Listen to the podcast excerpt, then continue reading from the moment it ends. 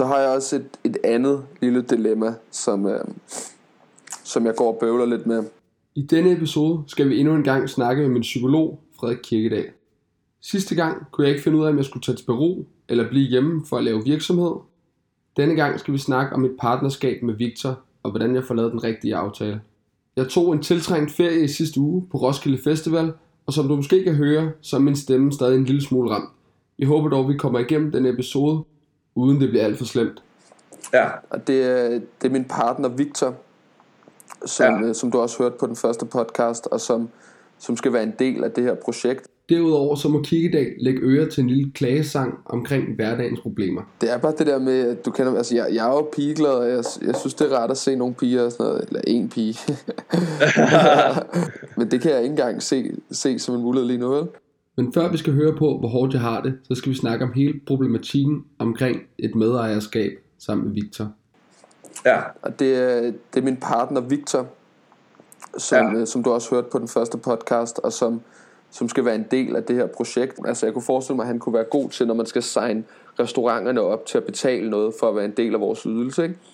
Ja. Hvor det er ikke der, at sælger, det er ikke der, jeg skal bruge min energi, vel? Og det jeg siger til Frederik her, det er total ønsketænkning. Allerede nu kan jeg godt se, at der kommer til at være behov for, at jeg skal være sælger også. I så lille et team bestående af kun 3 mand, hvor den ene person udelukkende fokuserer på at lave appen, går det ikke, at der er en person, der kun fokuserer på salg. Der bliver de 2 andre altså nødt til at give den fuld gas, hvis vi skal få nok restauranter ind på den her app. Derfor kommer Victor dog stadig til at være rigtig vigtig i den her proces, og måske kan han lære mig noget, sådan, så jeg bliver en bedre sælger. Så derfor så tror jeg, at vi vil komplementere hinanden rigtig godt.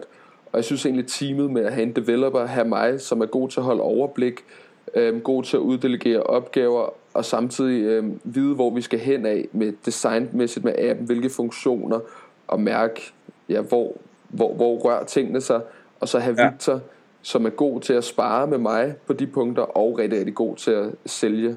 Det ser jeg som et rigtig stærkt hold. Så derfor så vil jeg gerne have med i projektet, og lige nu, der har jeg jo sagt til ham, at jeg synes, at vi skal tage den 50-50, ikke? Og hvor ligger dilemmaet så henne? Dilemmaet ligger i, at det er min idé. Og det er fair nok, at det er min idé. Det giver jeg ikke så meget for. Fordi jeg skal jo også bruge ham.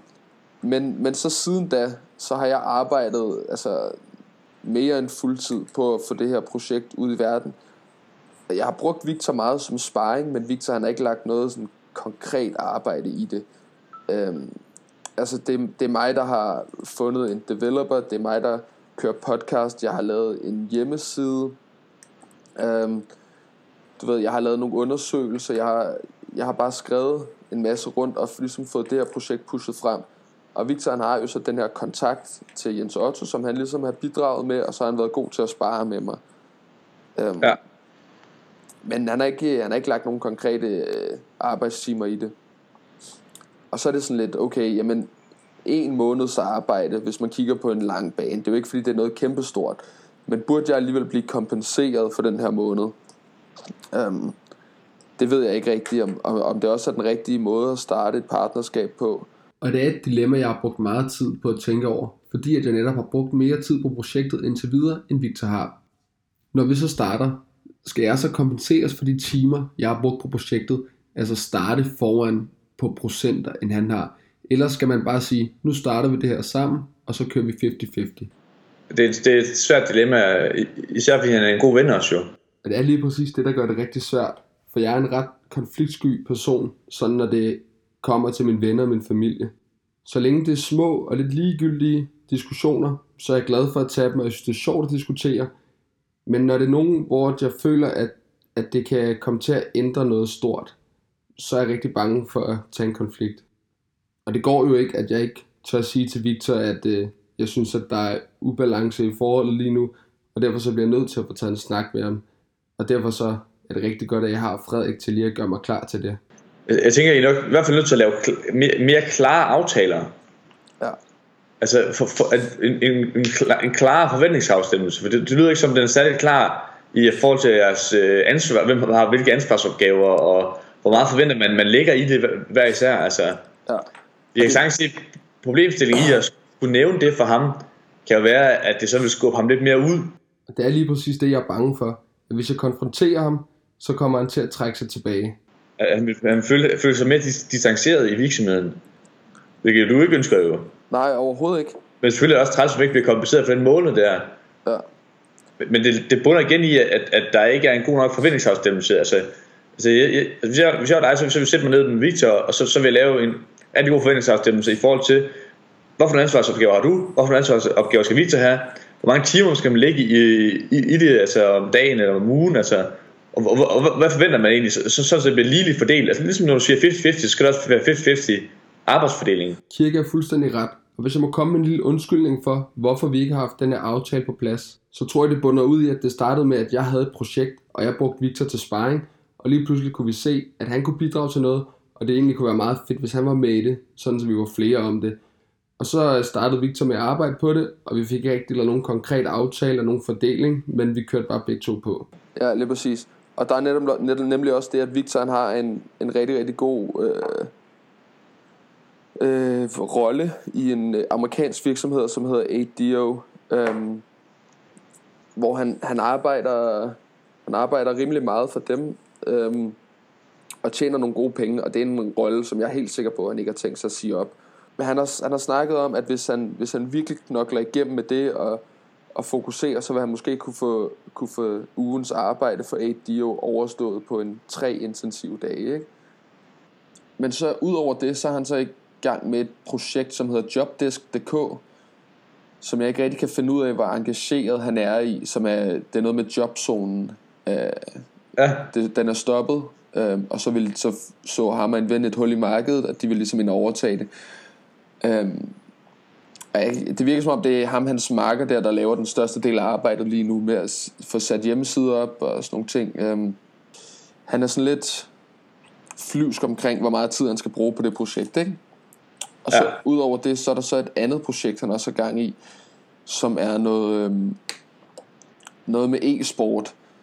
Men nu kan jeg også høre, altså, så har han et arbejde, og han har 2 projekter, og jeg har projekt oveni. Lige præcis. Det er meget. Det er nemlig rigtig meget, og det er nok min største bekymring ved at skulle arbejde sammen med Victor, om han har tid til at lægge de timer i projektet, der skal bruges på at få det her løftet. Fordi ellers så bliver han nødt til at finde en anden partner. Så er det lige meget, hvor gode venner jeg er med Victor. Hvis han ikke har tiden til det, jamen så er det jo så simpelt som det. Så har han ikke tiden. Det er alt for meget. Plus han har en kæreste, han bor sammen med, som også forventer at se ham en gang imellem. Ikke? Nu, han bliver så heldigvis bachelor lige her næste måned. Så skole, det behøver han ikke at gå i. Det er jo sådan, ja. Han har studie, arbejde, 3 projekter og en kæreste. Ja. Af for dem. Ja. Jeg elsker Kirkes reaktion her. Jeg kan helt høre i stemme på ham, hvor træt han er, bare jeg tænker på det. Og jeg synes lige, vi skal høre den en gang til. Og han studerer sådan. Så han har studie, arbejde, 3 projekter og en kæreste. Af for dem. Det skal så godt nok lige tilføjes, at Victor lige er blevet bachelor med et flot taltal, og derfor ikke skal tilbage til skolen lige foreløbig. Fordi lige meget hvad vil jeg gerne have Victor med i projektet, men hvis det skal fungere sådan, så at han kommer til at bruge 2-3 dage om ugen på 8Diog, og så lad os sige helt komprimeret, så kommer han til at bruge 1 dag på både jobdesk og det der e-sport, så er der i hvert fald gået en 3-4 dage, og så skal hans kæreste vel også have en dag eller en halv dag eller et eller andet, ikke? Altså, ja. Så er der i hvert fald gået 4 dage, og så er der også måske en enkelt fridag, så er der gået 5 dage, så det vil sige måske 2 arbejdsdage, nærmest højt sat, som han vil kunne bruge på det her projekt, ikke? Ja. Hvis jeg altså bruger en 5-6 dage, altså hvor det hedder en 10-12 timer om dagen på projektet, så er det jo helt skævt. Ja, det går ikke. Altså det er i hvert fald helt skævt. Altså jeg vil stadig gerne have ham med, men det skal bare ikke være for 50% så, vel? Nej, det kan det heller ikke blive så. Så er jeg nødt til at lave en bedre forventningsafstemmelse. Ja. Men udlæg det samme, som du lige udlagt for mig, altså, synes jeg. Ja. Eller for ham selv til at udlægge, hvad han selv tænker, altså, om i forhold til, hvor han har en mulighedsrum til at arbejde på jeres projekt. Ja. Det er bare ikke nogen fed samtale at have, vel? Nej, altså, men det er nødvendigt jo. Altså, fordi elsker man en konfliktsky, der ikke tager den, men så skal man arbejde 3 gange så meget, og være 4 gange så bitter. Altså. Ja, lige præcis. Og det, men altså samtalen skal tages. Det ved jeg også godt. Ja. Jeg skal bare lige, nu vil jeg gerne lige snakke med dig om det, før jeg tog den med ham. Ja. For ligesom, men det er vigtigt, at man gør det på den gode måde, altså. Ja, lige præcis. Og det, altså, det er jo også vigtigt det med, at jeg vil skide gerne have ham med i projektet. Og jeg vil også gerne have ham med på 50%. Men som jeg kan se det på ham lige nu, så kan han bare ikke gå med lige så meget, som jeg kan. Nej. Og så er det ikke, altså... Jeg vil sige, hvis han nu droppede Jobdesk og e-sport, så han kun havde 8Diog, som ligesom ville være den måde, at han ville tjene sine penge til at kunne være med i projektet på, ikke? Så vil jeg synes, okay, jamen det er fair nok. Men hvis han skal køre de to andre projekter samtidig, og du ved, det giver også bare en usikkerhed, fordi hvad nu hvis en af de to andre projekter lige pludselig bliver rigtig store? Kommer han så bare til at springe fra det her, hvis det ikke har taget fart? Og... Der er mange usikkerheder, synes jeg. Ja. Og der er alt for spredt fokus, synes jeg. Ja. Altså, hvis man laver sådan en virksomhed, så er man altså nødt til at lægge noget energi og kræfter i det, altså. Ja. Altså, typisk, som hvad jeg har lært i hvert fald, hvis man skal køre for eksempel 3 virksomheder på én gang, så vil man måske have startet med én virksomhed, som man så får etableret, og den kommer til at køre selv. Altså, den får man... Man stadig ejer af den, men der er nogle andre, der tager den daglige drift af den virksomhed. Ja, lige præcis. Og så søger man til den anden op, samtidig som også kører op, ikke? Så er der måske 2, der kører sig selv, og så søger man lægge fokus i den tredje, altså. Ja. Du kan ikke have 3, hvor du skal lægge fokus i dem alle sammen, jo, altså. Nej. Og der har jeg det sådan lidt, det virker lidt som om, at Victor, hvis nu vi lander en investering, så vil han gerne gå mere ind i projektet, men han er måske lidt bange for at lægge pengene selv og sådan noget, ikke? Han har sagt, at han er klar til at lægge pengene, hvis vi ikke lander en investering. Ja. Det er også sådan, altså hvis ikke han tror nok på det til selv at lægge pengene, så har det også sådan lidt Ja, den næste sætning, den var ikke skide godt formuleret, så jeg prøver lige at tage den her. Victor tjener en del flere penge end mig. Jeg er ikke bange for at lægge pengene. Victor er bange for at lægge pengene. Alt andet lige, hvordan skal det så forstås, hvis han er bange for at lægge penge? Jamen det må kun kunne forstås sådan, så at han ikke rigtig tror på projektet. Fordi hvis han tror på projektet, ligesom jeg gør, jamen så bliver det en stensikker investering. Jeg synes, det er lidt svært. Det er helt klart, at jeg skal have snakket med ham om det. Men hvad så, hvis nu at vi siger, at jamen, Victors arbejde i forhold til min, det passer mere med, at han så får 20%. Hvad så med det beløb, som der skal betales til Mathias og app-koncept for at lave appen, ikke? Ja, vil han så også give 50-50 på det? Ja, eller skal jeg så ud og finde 80% af det beløb, ikke? Ja. Fordi så er det lige pludselig en del flere penge for mig. Altså, jeg skal nok kunne skaffe dem, hvis det er, men... Altså, så er det også bare en større investering, både du giver i pengemæssig forstand, men også i... Du virkelig lægger noget i det, altså. Ja. Det vil du også gerne, men så er der også bare mere på spil, jo. Ja. Og så kan jeg i hvert fald ikke tage til Peru, altså. Ej, du kan ikke lægge så mange penge også tage til Peru, det er jeg enig i. Hvis du 4% af 75.000, ikke? Det er mange penge. Ja. Og det er rigtig mange penge, men jeg kan ikke finde ud af, om det alligevel er det rigtige at gøre. Og som mig og Kirkedal også lige blev enige om, så kan jeg ikke tage til Peru, hvis jeg kommer til at lægge så mange penge i virksomheden. Det vil være langt ud at investere så mange penge i et projekt, for så at tage om på den anden side af jorden og gå i skole. Et sted, hvor jeg ikke kender nogen, ikke kan sproget og ikke kender skolen, det i sig selv er en stor nok mundfuld. Så at skulle drive en virksomhed ved siden af, det er nok for meget. Det er også derfor, det vil være klart lettest at få den investering. Ja, det er rigtigt. Men det giver også bare noget benzin på bålet, hvis du smider 50.000 kroner efter noget, ikke? Ja. Ja. 50.000 kroner for mig, det er kraftet med mange penge. Det er helt vildt. Altså, det er jo alt det SU-lån, jeg har taget i næsten halvandet år, som jeg bare putter i et projekt.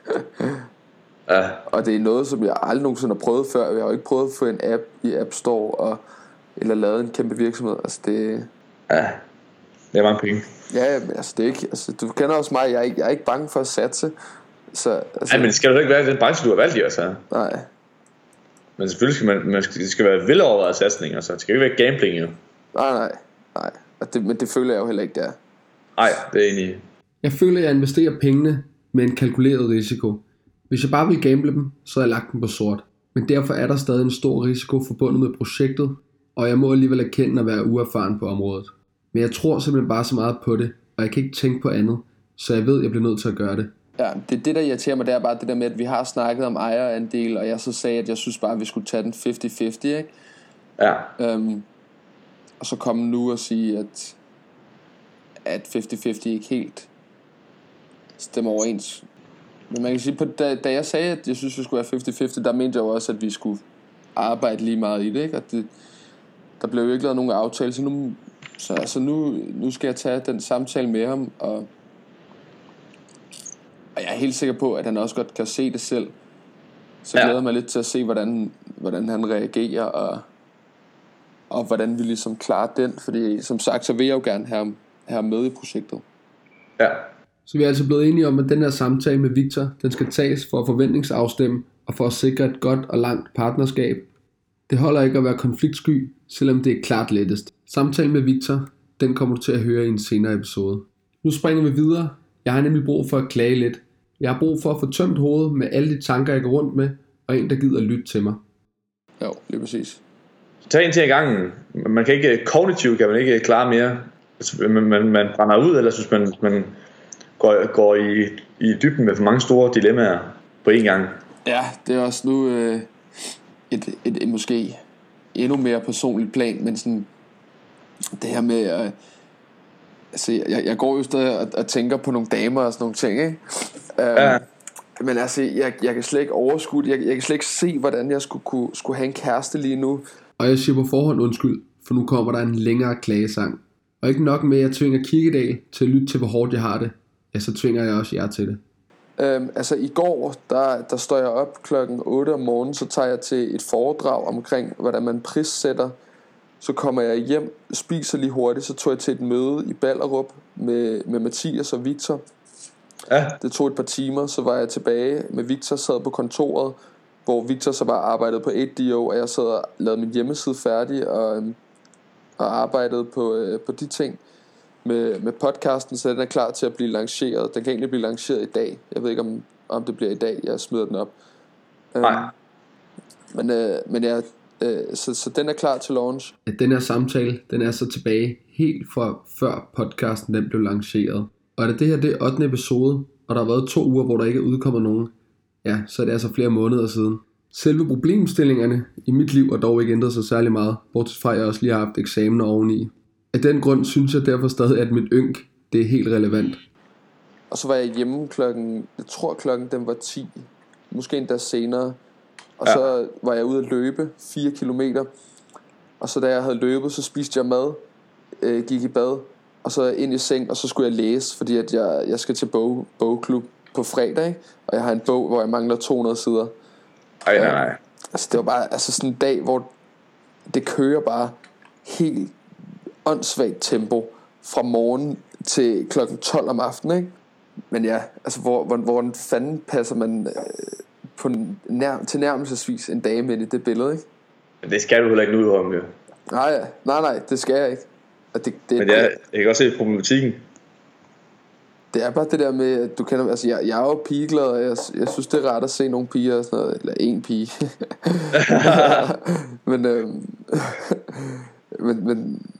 Men det kan jeg ikke engang se som en mulighed lige nu, vel? Ja, det er hårdt, men heldigvis er det heller ikke rigtigt på tale lige nu at få en kæreste. Så der er vist ikke rigtig nogen grund til at græde over, at jeg ikke har tid til kærlighed, når der ikke er nogen kærlighed.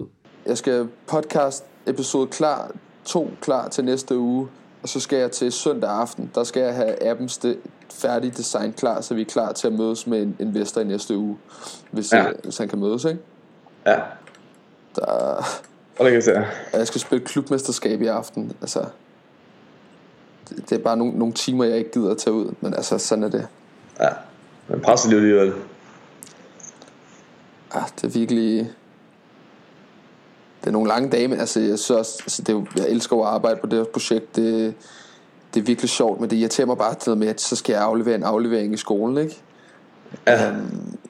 Og bruge tid på den, og det er også fair nok, fordi at jeg får SU... Jeg får SU for at studere og sådan noget der, men... Lad mig nu bare komme til de eksamener og så bestå dem og så sige vi ses om et halvt år, ikke? Ja. Sådan bliver det ikke. Nej. Det var det sgu nok ikke for dem. Nej. Det andet er også lidt utopisk, at man bare kan blive uddannet uden at komme i skole og uden at aflevere sine ting og uden at lave noget som helst, ja. Nu var det heller ikke meningen, at afsnittet det skulle handle om, at hvor var det hårdt for mig. Misforstå mig ikke. Jeg elsker at lave det her mere end noget andet. Og det er derfor, jeg gerne bruger alle timer i døgnet på projektet. En gang imellem har man bare lige brug for en kæreste, der gider at lytte efter. Og da jeg jo ikke har nogen, så må det jo være Kirkedal. Nå, men tak for snakken, Kirke. Jeg lige måde, Holmen. Jeg synes, det var fornøjelse for. Ja, det var det i hvert fald. Jeg vil hoppe tilbage. Jeg skal lige læse lidt. Jeg skal fandme ud af handle. Jeg er så super sulten. Og når man kender Kirke, så ved man, at når han siger det, så er det fordi, han virkelig er sulten. Han har nok siddet den sidste halve time og bandet over, at han skulle snakke med mig, fordi han har været så sulten. Men det er fedt, han har holdt ud, for jeg virkelig kunne bruge samtalen til noget. Ja, jeg har slet ikke spist noget. Jeg har drukket 2 kopper kaffe i dag. Ja. Der var ikke mere rugbrød i morges. Okay. Men jeg har noget klar til frokost. Tortellini. Lækkert. Ja, det skal jeg have forsruller, tror jeg. Forsruller. Selvfølgelig. Sådan. Det er lækkert. Det er godt, Church. Jeg stjævner den, Holm. Vi snakkes ved. Det gør vi i hvert fald. Ja, hej. Og sådan slutter denne godt 20 minutter lange podcast episode. Tusind tak, fordi du lyttede med. Jeg håber, du vil lytte igen til næste uge og fortælle dine venner om podcasten. I næste uge, der tager jeg en samtale med Victor, hvor jeg skal prøve at snakke med ham om nogle af de ting, som jeg har snakket med Frederik om i dag.